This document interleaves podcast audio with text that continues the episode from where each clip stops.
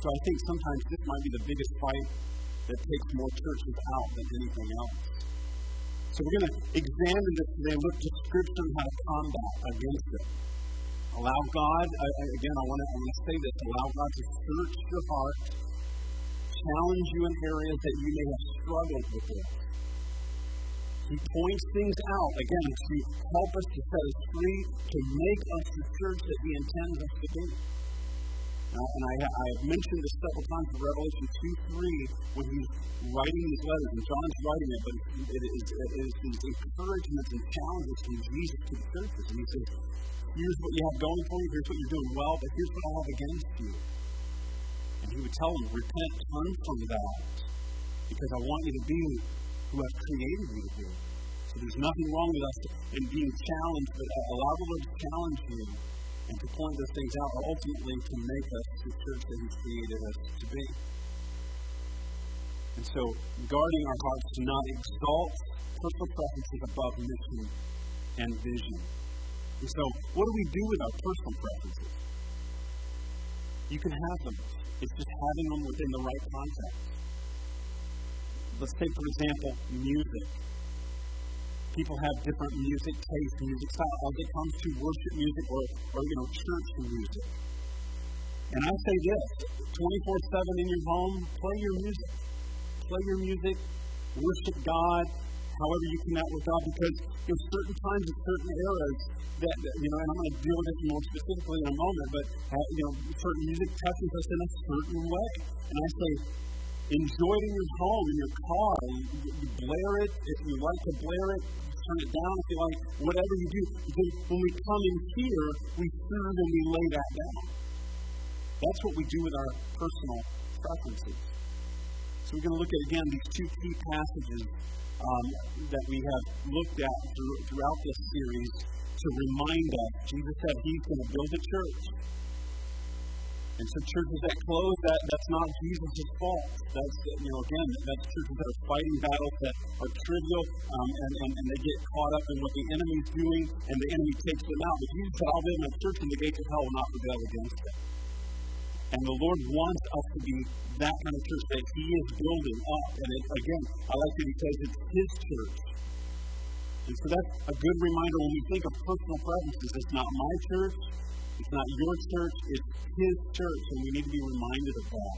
And then John 4 35 says, Don't you have a saying? For four months to the harvest. I tell you, open your eyes, look at the fields, and right for the harvest. So these two passages are saying it's His church, and to remind us of the vision, remind us of the vision uh, of what He's called us to do. There's a harvest of souls. It's about saving souls. Jesus came to save the lost and to transform lives. We need to be reminded of that. And so, areas where the church has become me focused and self serving. Again, these are identified in the book as a part of chapter 3. And uh, again, what Thom Rainer does, he looks at the trends, the church examines what they're doing well and what they need to work on. Um, and this, again, this book was written challenging the members of the body Christ to be biblical members. And uh, those, again, those trends show what churches are struggling with uh, as a part of, of, of you know, unhealthy churches, self-centered, me, me focused. And what he's saying is these churches, if they stay in that state, they end up dying. His new follow-up book is called The Autopsy of a Deceased Church. The autopsy. So he goes and he gets information on churches that have shut down. And he talks to people that were a part of those churches, churches that stopped. They, they were at one time alive. Some of them were very alive. And if you would have interviewed people back in that day, they said, no, there's no way this church would ever close its doors. And so he goes to these places in the, in the, in the autopsy of deceased church, and he again identifies is what happened. And a lot of them are tied to I am a church member. He said they forgot the mission and vision. They began to do these things. They began to focus on these things, fighting the wrong battles. And at some point, there's an end and they die.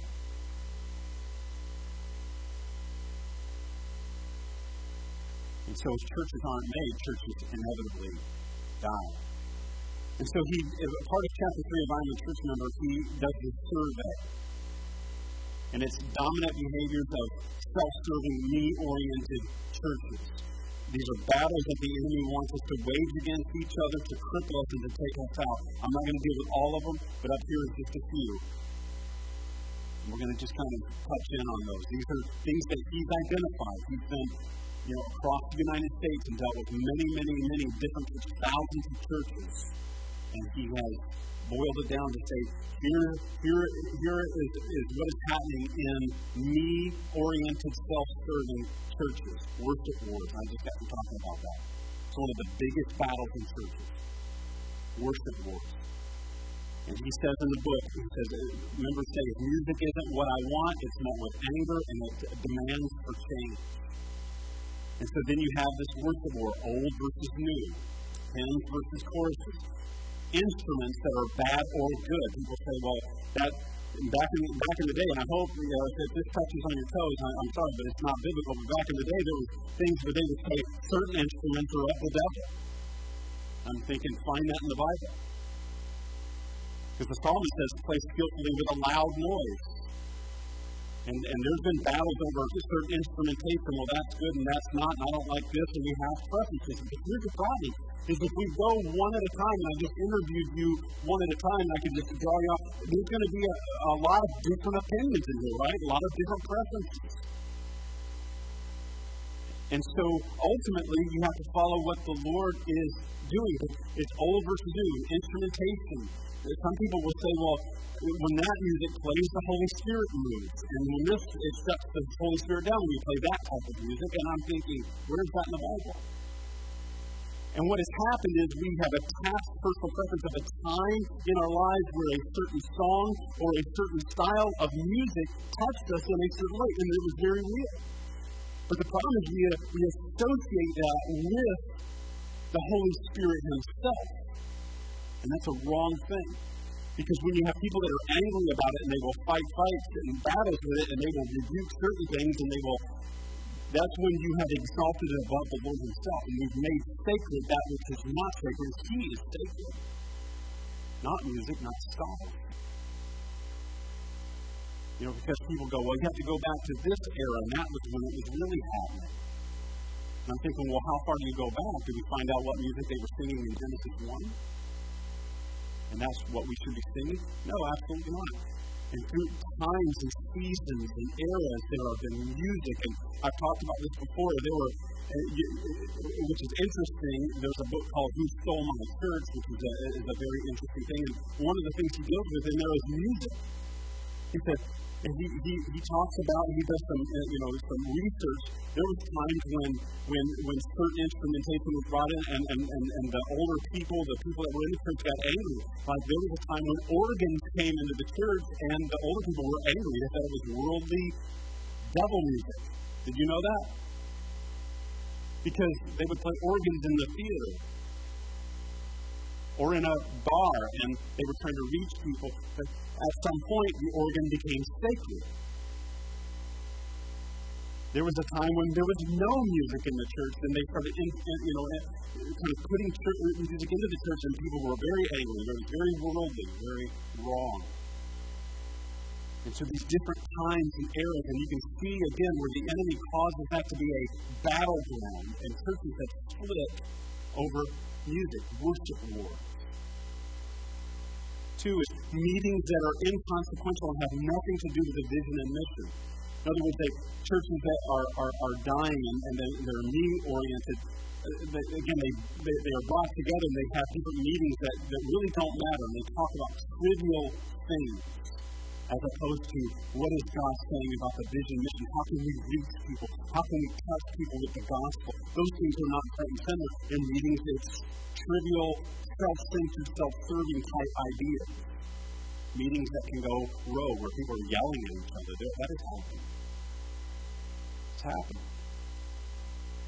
And Thom Rainer talks about the church. He said, Can you imagine you're having a meeting and some people, and it goes bad? Can you imagine if there was a visitor that was there? What, what, new person. Another one is facility focused, making the building sacred as opposed to, again, Jesus, the, his work, the Holy Spirit, as sacred. And he says this in the book. He says, building gets an iconic status, and there's this high priority on protection of rooms, furniture, and other visible parts of the building. When that becomes what we're passionate about, instead of the transformations of the soul, the kingdom God, something has happened to our heart. Something has happened seriously to heart, and we have to examine. And I'm getting that upset about this. Something has happened to my heart. Four, inwardly focused budget and programs. And there's more money and time going into us than reaching out to the harvest field. Five, and this probably is a good summary of all these, an attitude of entitlement, me focused, self serving. I'm a member, therefore the church will do this or that, or what I want them to do. And so it becomes, I'm a member, so it's mine. We have this unholy ownership. We should take ownership of those things and we should be a functioning member, but when we when it gets out of the realm and we begin to have an unholy ownership, it's a toxic thing for a church. Number six is more concern over change than the gospel. And again, this is just this is, these are things that he looks at, he's looking at across the United States. It's no different here. Things that we have to guard. So people get more passionate and angry when changes are made, and they don't seem to have the same passion to see the church spread the gospel or for souls that are lost. And something stirs in them a passionate anger about change, and there are lost people out there, and we don't really, the, the same passion we don't have for that. Again, these aren't intended to bring guilt, but a reality check to our hearts The problem is that these are too commonplace in most churches around the country. And it reveals what kind of state we are in. But here's this good news it doesn't have to be that way with us. We can turn around, we can repent of those things, we can examine our hearts, and we can become the church, we can become the members of the body of Christ that He has called us to be. So, how do we do that? We look to Jesus we follow Jesus. Because he is on a mission, he has a vision. I will build my church. When he came to the Son of Man, came to seek and save the lost. He was vision driven, he was mission driven by his Father, and so we follow him. He came and he radically rescued us so that we could in turn work with him to radically rescue others. That's what it's about.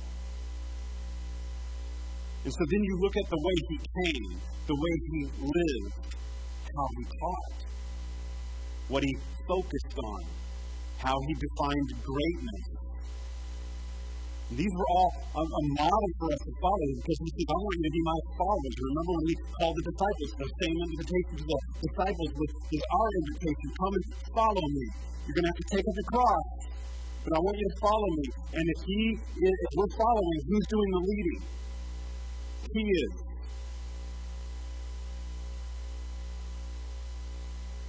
And so what happens is he leads us in this counterculture life. It's completely against self-serving. It's completely against, against me, me, me being the focus.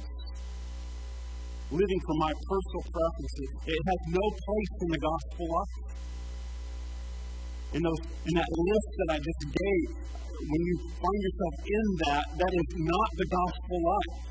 When you are focused on those issues. When those things are prevalent in your life, at some point you have stopped following Jesus because where he leads, he's going to lead you different from that. And if you find yourself caught in there, you stop following Jesus at some point. And so, as disciples, as followers, we are followers, we're not leaders. We're not calling the shots. He is. And so, how does He lead? Where does He lead us to? And here's the thing He leads us to be servants. I will become a serving member. The cure for self centered, me oriented living is being a servant. And that's the calling of our lives as we follow Christ and we look at His example. So we're going to look at Scripture. We're going to see what Jesus tells us. We're going to see how He wants us to, how He wants to lead us, and how we are to follow, and how we combat being self-serving. So let's go to Scripture. Let's look at the first one. Words of Jesus. Might sound familiar. Some of these from what Carrie shared this morning. Then he said to uh, to them all. This is an invitation to all of us. He said, "Whoever." Aren't you glad he said whoever? It wasn't exclusive. It was whoever. Whoever wants to be my disciple, what must what? Here's how Jesus is going to lead you.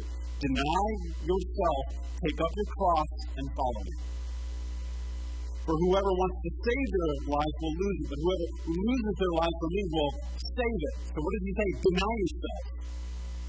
Denying yourself goes against self-serving, me-focused life, right? Deny yourself. Put away that desire to please yourself, and then all, then, then think about others.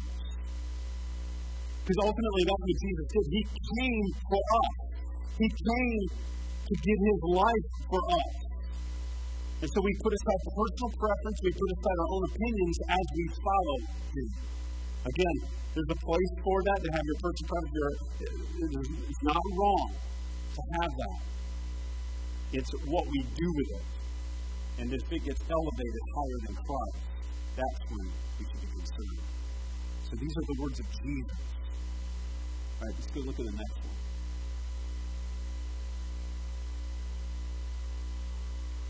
Again, the words of Christ. When the ten heard about this, and I'm just starting there, James and John's request. James and John had gone to Jesus and said, Hey, in the kingdom, can we, one of us sit on your right and the other on your left in the eternal kingdom? These guys were already, you know, they're arguing about greatness and arguing about, and, and so James and John, they go to Jesus and one place they have their mother go and ask Jesus this, and they say, you know, in the, in the eternal kingdom, can one of us sit on your right and left? And so, so when the other ten heard about this, their request, they became indignant. They were angry at James and John. How dare you ask them? I think maybe they're thinking, I wish I would have asked them. You guys were a little more on top of it. And so Jesus uses this opportunity. Here they are asking, can I sit on your, you know, can one of us sit on your right and left? And so Jesus calls them all together. He knows the other ten are mad. And he calls them together, and he's going to give them a teachable moment here. He says this, guys, come on. I mean, this is my translation. I think there's some about it. You know those who are regarded as rulers of the Gentiles and lord it over them? Their high officials exercise authority over them. And he's saying there's a, there's a reality in this world that there are this hierarchy of structure. There are people that will lord over. You know, they use their they use their authority to rule and, uh, and, put people down. He said, you know, I understand that that happens. He said, but this 43, not so with you. In other words, I'm going to give you a little bit of my kingdom, my kingdom understanding. It's not a kingdom of this world.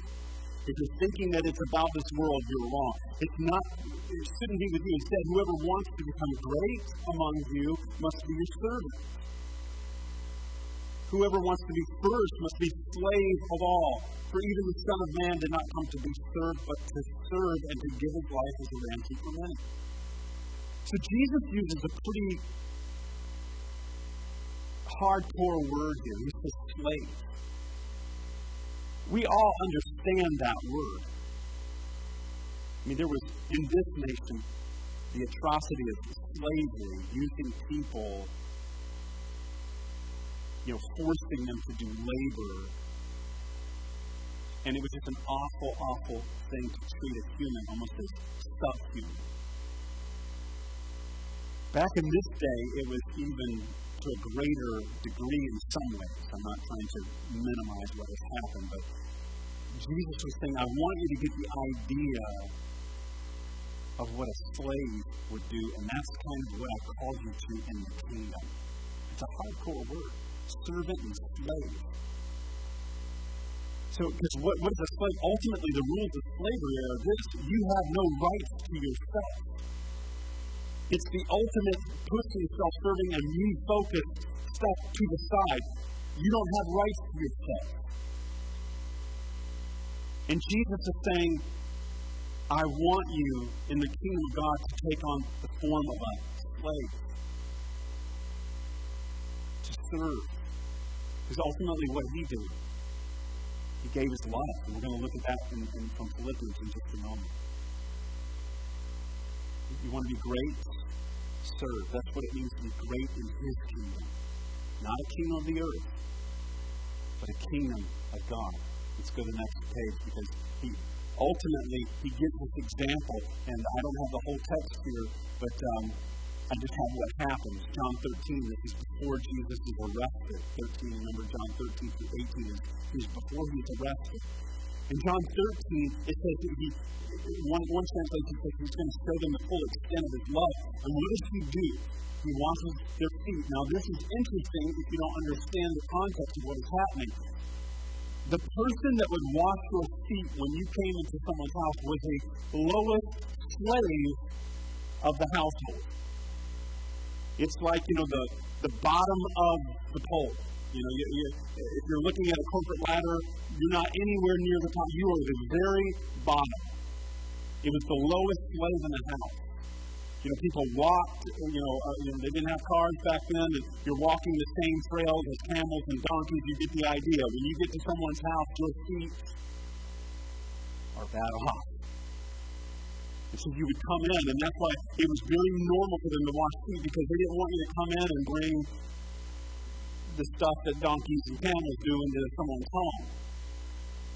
And so the the, the, the, lowest slave would be there with a with a, a water basin. They would sit you down, would take your shoes off, and they would get down, they would put a towel around them, and they would wash their feet and wash. And so their hands are in the midst of this stuff, and they wash their feet so that they could then go into the home. And here's Jesus. He's about to be, he understands what's about to happen to him. He's about to be arrested and go to the cross. And he's not sitting there thinking about himself, like my last meal. It is his last meal, but he's not thinking about what would I like here.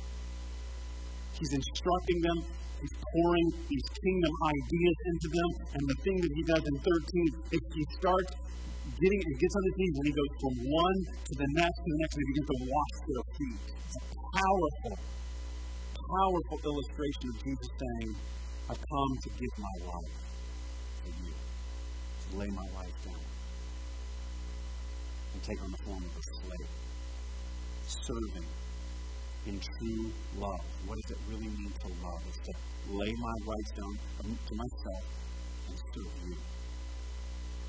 And Peter's the, I imagine they were all a little uncomfortable understanding the awesomeness of this. And Peter's the, you know, would be the guy that would always kind of seem to talk first. And he said, Lord, why are you doing this? I, I should be, and Jesus said, unless I wash your feet, I, you, you have no part with me. Let me do this for you. This is the purpose. This is the purpose of my kingdom. So it's more than just washing feet. It was an, this idea of this is a kingdom revelation to serve. Now, then he says to them this, now, what I have done for you, do for each other. Go out and do for others. Go serve them. Go love them. Be an extension of me to show the world that you're filled with me and that you've laid your life down. You have no rights to yourself. You've taken up your cross. You focus on your selfish ambition and you are following me. Because through these things, the world will see me and you. So those are what Jesus did. Now let's pick up what Paul wrote to some of the churches here. Let's look at the next one. The love chapter.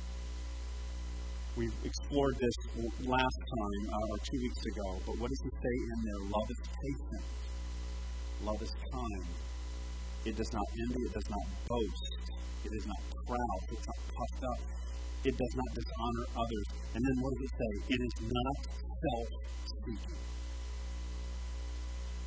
I'm going to love others enough that I'm not going to seek my own preference, my own opinions. But love, true love, does not seek its own. It's not self-seeking. Galatians 5. Let's go to the next one. What does he say here? You, my brothers and sisters, were called to be free. And so there's a calling of freedom that Christ wants us to be free. But then what Paul say? Don't use the freedom to indulge in the flesh. Rather, serve one another humbly in love. For the entire law fulfilled in keeping this one command love your neighbor as yourself. Lay down your life for your neighbor. And then what does he say? If you bite and devour each other, watch out or you will be destroyed by each other. Use your freedom to serve one another humbly in love. That's what he says. Use your freedom to serve humbly enough. What happens when we become self serving and me centered? You start biting and devouring each other, and that church is ultimately headed to die. When I make it about me, then I start biting and devouring. And that's what, in other places, Paul writes about that we should not gossip or slander each other. We, uh, James says, don't grumble and complain because the judge will judge you for that. Instead of, you know, biting and devouring, what happens when I begin to bite and devour? It's because I be, it's become about me and how it affects me and how this affects me, and I don't like this or that. And so then I begin to bite and devour those who are not like me. Romans 15. Let's go to the next one.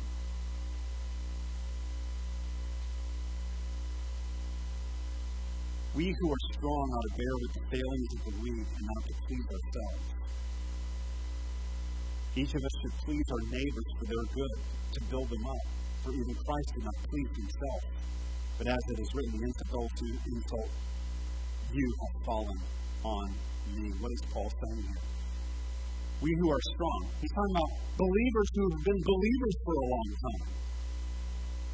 He said you should have a level of maturity. If you've been a believer, if you've been walking with Christ for a long time, you strong ought to bear with the failings of the weak those who are young in the Lord, those who may not even know the Lord, those who are searching, we can bear with them.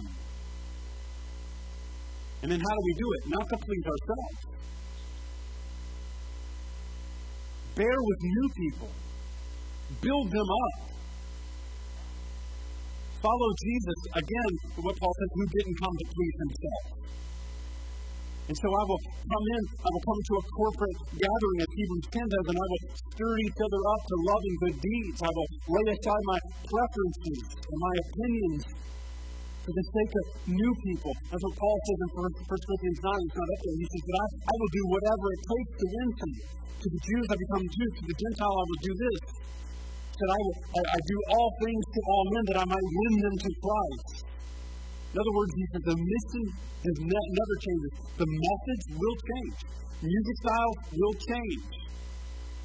The way we dress will change. Because some people, you know, they you get offended at a guy's preaching in jeans. Right? Where's that in the Bible? God calls me to modesty. There is a there is a, a, a thing that we you know, the principle of modesty. And we should be modest. Some people, well, a Christian should wear a suit. I'm thinking, where's that in the Bible? Jesus rebuked the Pharisees because they had on the holy garb and they used that as an outward. He said, outwardly, you look real holy, but inwardly, you are full of dead men's bones. You are filled with. It, it, it's grotesque to God that you would look the part, but inside is greed and lying and lust and all of these things, but I'm hiding it. It's like whitewashed tombs. You're clean on the outside, and you're so filthy on the inside. That's why the Pharisees didn't like him. He was just an average person that walked around and taught with authority. But we who are strong are to bear with the failings of the weak and think about others. 1 Corinthians 10 to the next one. Paul says, I have the right to do anything, you say, but not everything is beneficial. I have the right to do anything, but not everything is constructive. He said, you know what? You can do whatever you want to do. There are consequences to what you do. You know, basically, you can't make anyone do anything that they don't want to do. And I said, I've said this before. We do what we want to do, right? Especially in America. We don't live in a country, a third world country, where maybe you know, we're under great oppression. We're being made to do things. We live in America where we have choices at our fingertips, and so we, we do and we prioritize what we want. And Paul's saying, I have the right to do anything you say, but not everything is beneficial. I have the right to do anything, but not everything is constructive. No one should seek their own good, but the good of others. Thinking others, thinking about others.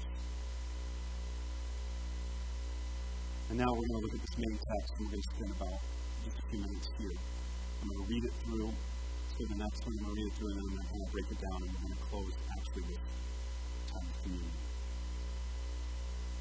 Philippians 2, very well known passage. Therefore, if any of you have any encouragement from being united with Christ, if any comfort from his love, if any common sharing in the Spirit, any tenderness and compassion, then make my joy complete by being like minded, having the same love, being one in spirit and one in mind. Do nothing out of selfish ambition or vain conceit, rather in humility value others above yourselves. Not looking to your own interests, but each of you to the interest of the others. In your relationship with one another, have the same mindset as Jesus Christ, who, being in the very nature of God, did not consider equality with God something to be used to his own advantage. Rather, he made himself nothing by taking the very nature of a servant, being made in human likeness. And being found in appearance as a man, he humbled himself by becoming obedient to death, even death on the cross. Therefore, God exalted him to the highest place and gave him the name that is above every name. That at the name of Jesus every knee should bow, in heaven and on earth and under the earth, and every tongue acknowledge that Jesus is Lord to the glory of God the Father. So let's break this down a little bit. Verses 1 and 2. Last week, I talked about this. If you're walking with Jesus and in the Spirit, then be in unity with each other. That's one of the that's one of the proofs that you are walking with the Lord. In other words, don't let your life be a contradiction. Well, I'm walking with the Lord, but I'm in disunity with my brothers and sisters, and I'm divided, and I'm I'm, I'm, I'm, angry with them and I don't forgive them and I'm walking, but I'm a follower of Christ. It, it actually just doesn't add up. And that's what Paul's saying is, is if you love Christ, if you're walking in the Spirit, then get along with each other. Verse 3 says, don't do things out of selfish ambition. Again, that's that me centered. I will do this or that if it benefits me. I'll commit if it's beneficial to me. We approach each day with a, he said, the selfish ambition is me first. And go against that. He said, instead, in humility, serve one another. The kingdom's not about us, it's about Him. Verse 4, he takes it a step further. He says, Don't even look out for your own interests. In other words, lay your preferences aside, right? Don't look at your own interests, but to the interests of others. But to the interests of others. That we can put up with things for a bit because we want to serve them, we want to love them. Do we tend to put ourselves up there, talk about ourselves, our accomplishments? We put the limelight on us. We talk about what we have done. We take a selfie. That's what that is. Self or as Brian Regan would say, the great theologian, filled with the me monster. Me.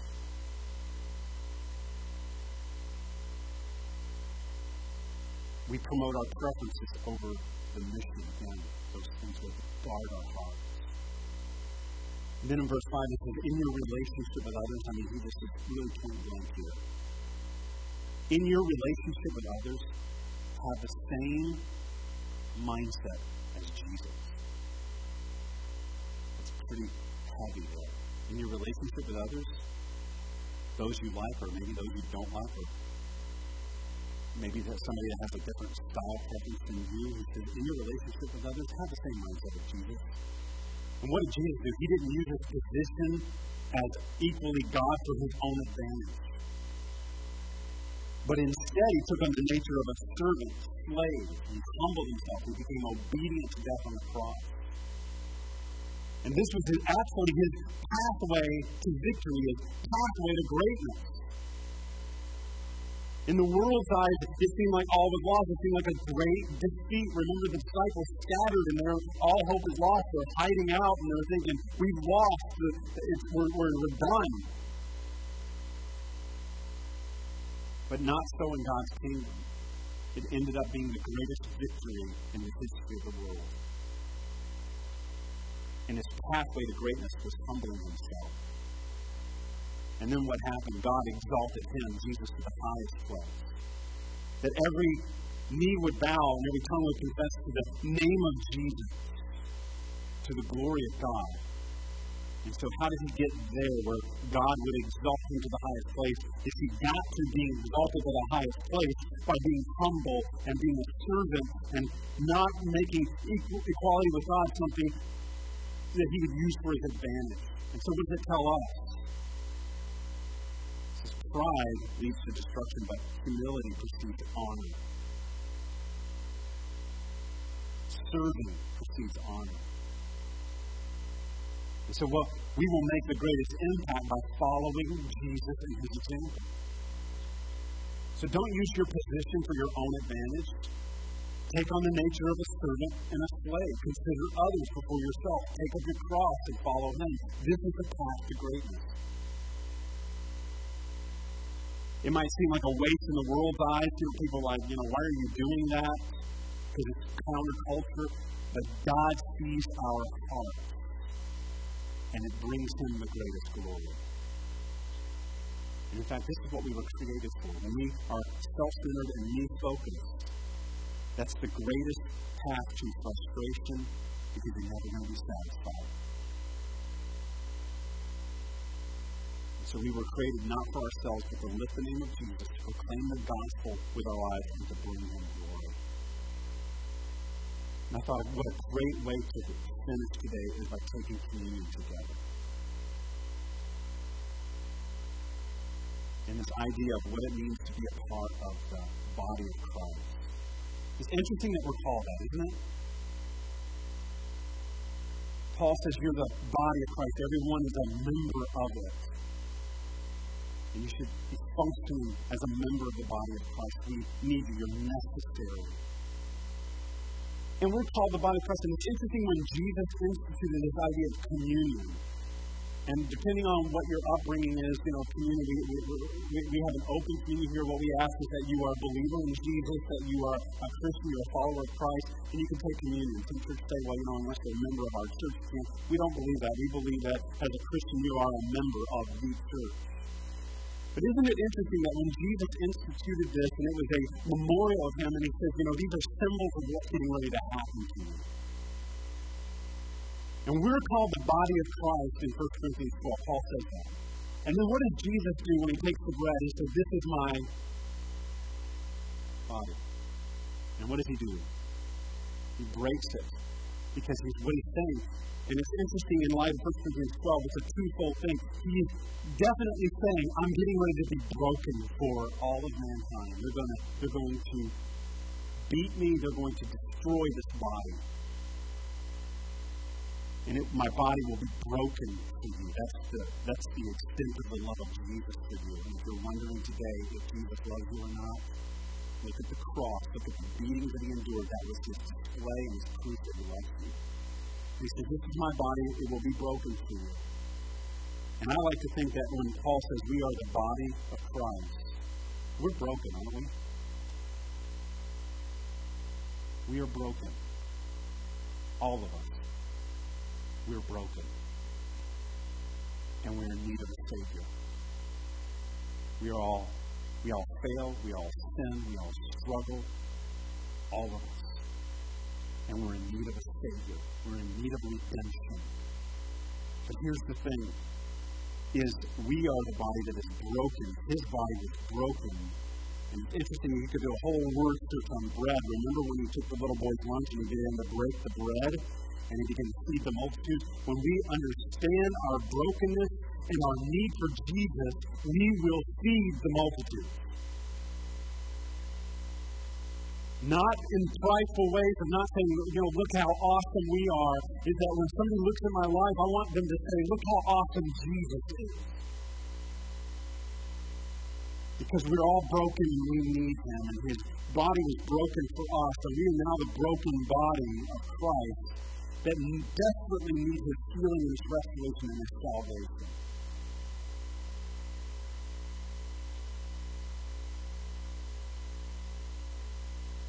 Then we are also broken but unified.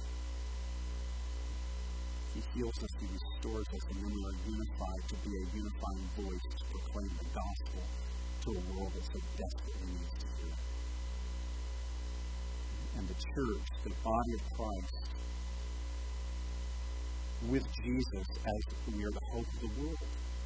That's why the enemy fights the church. That's why the enemy wants to destroy the church. That's why the enemy wants to keep us fighting about things that don't matter. He wants to make us ineffective. He wants us to gripe and grumble and complain about each other. He wants to keep us in that just that, that, that rut that we're never going anywhere. We're just doing this until we just finally cease to exist. And the enemy is happy with that. But when we humble ourselves and we realize our own brokenness and our need of Christ, that we will proclaim His gospel world. So again, as we take communion today, I encourage you to search your heart. Where have you been in disunity? Where have you placed preferences above the mission? What do you need to make right? When Paul instituted to the Corinthian church communion, because he said we should do this until the, until the Lord comes, we should proclaim his death until he returns. But he has some very sobering words in 1 Corinthians 11. He said, when you do it, don't, don't, don't take these elements in a guilty way. And then he goes on, he says, search your heart. So don't just take it like, you know, well, whatever, this is just what we do, and just come up here and just kind of, he says, be sober minded. Be, understand, if there's something you need to get right, not, not I'm talking about guilt or shame, you can just quietly profess that and ask the Lord to forgive you of your sins, and, and you are cleansed when you come with sincerity. So it's not about guilt or, or you know, oh no, it, it's just simply saying, Lord, search my heart, see if there be any wicked way in me. Lord, help me make that right. Thank you for redemption. Thank you for your cleansing. But don't take it in a guilty way. So we should, should search our hearts. I have the, the lights down, David, you can have that music playing quietly and have a couple of our leaders, if you guys want to just sit up here. This side, if you guys want to just come down this aisle and take uh, the elements here, and then you can return to your seat. This side over here. In a moment when I release you, you can just take it as you still feel led as you come. Uh, but I want to pray for us. And I, I just ask during this time, in this quiet moment, that you, you know, search your heart even David said, he said, search me, O God, see if there is any offensive way. So, Lord, we love you today. We thank you for your grace and your We thank you, Jesus, that you are the Lord of the church, that you are building the church. And, Lord, we want to become members in that church that, Lord, that, that, that is proclaiming the want to see lives touched to the kingdom of God. And if you're here today and you don't know the Lord, you've not been walking with the Lord, Maybe this is all new to you. Maybe this is like step into. Jesus loves you. There's a reality to our lives after we stop living this life. We will continue to live. A reality to eternity. And the Lord does save us in this life, but ultimately to save us so that we can spend eternity with Him. The idea is this we're all sinners. We're not, we're not basically good. Humanistic idea that in culture. Man is not basically good. We are rotten to the core. We're born into sin. Our tendency is to fester. We are all broken, and we desperately need a Savior and the Savior Came to the earth, was born of a virgin, lived a life of holiness and dedication to God, who loved, who served, and ultimately went to the cross And our response to that gift is ultimately what leads us to salvation. I don't have any goodness in myself. I can't myself to heaven. And I and receive the gift of life in Christ. I receive his sacrifice, and then what I say is I, I acknowledge that I'm a sinner. Acknowledge that I have done my own thing, that I've lived my own life, and that I am far away from God. And we repent and say, turn from that and say, Lord, I turn from that and I turn to you and I get my life. And that decision will be every day. Get up tomorrow and say, Lord, help me to for you today. Lord, forgive me my sins and give me the for you today. We to walk with you in worship. So if you've never done that, if you've never repented of your sins or turned your life to Christ, today is great. And so, Lord, as we approach the communion, Lord, we want to honor you, Lord. I, know that a lot of us think we've probably done this a lot of times, and Lord, I don't want to lose the power and it. Because, Lord, as you said, it's to proclaim your death until you come. Lord, we want to remember the cross especially when our personal preferences are out there, Lord, and we have opinions and we tend to elevate those. Lord, I pray that we would remember the cross, what you did for us. Paul said this, he said, I pass on to you, to heaven, pass on to you what the Lord himself, Jesus, gave to me that on the night that he was betrayed, he took bread and he broke it. So this is my body broken for you. As often as you eat it, remember me. Remember me. Every day, remember me. Specifically, this time is to remember the sacrifice that was made was broken for me. And we all sit in the table and remember me. And then after the, the, the, the supper of the bread, he took the cup that was filled with wine. He said, this, this, this, this is my blood. It's symbolic. It's not the real blood. It's not the real body. It's symbolic to remember me. So this is my blood.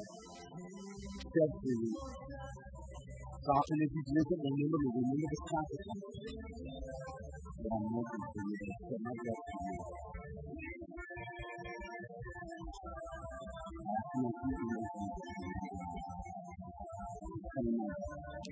If and the and and and. I help us to hear the word of the Lord, and then, Lord, and just do it. Lord, that we would be obedient to what us today, that we would not leave here the same, that we would be. Walking with you, with us, Lord, in Jesus'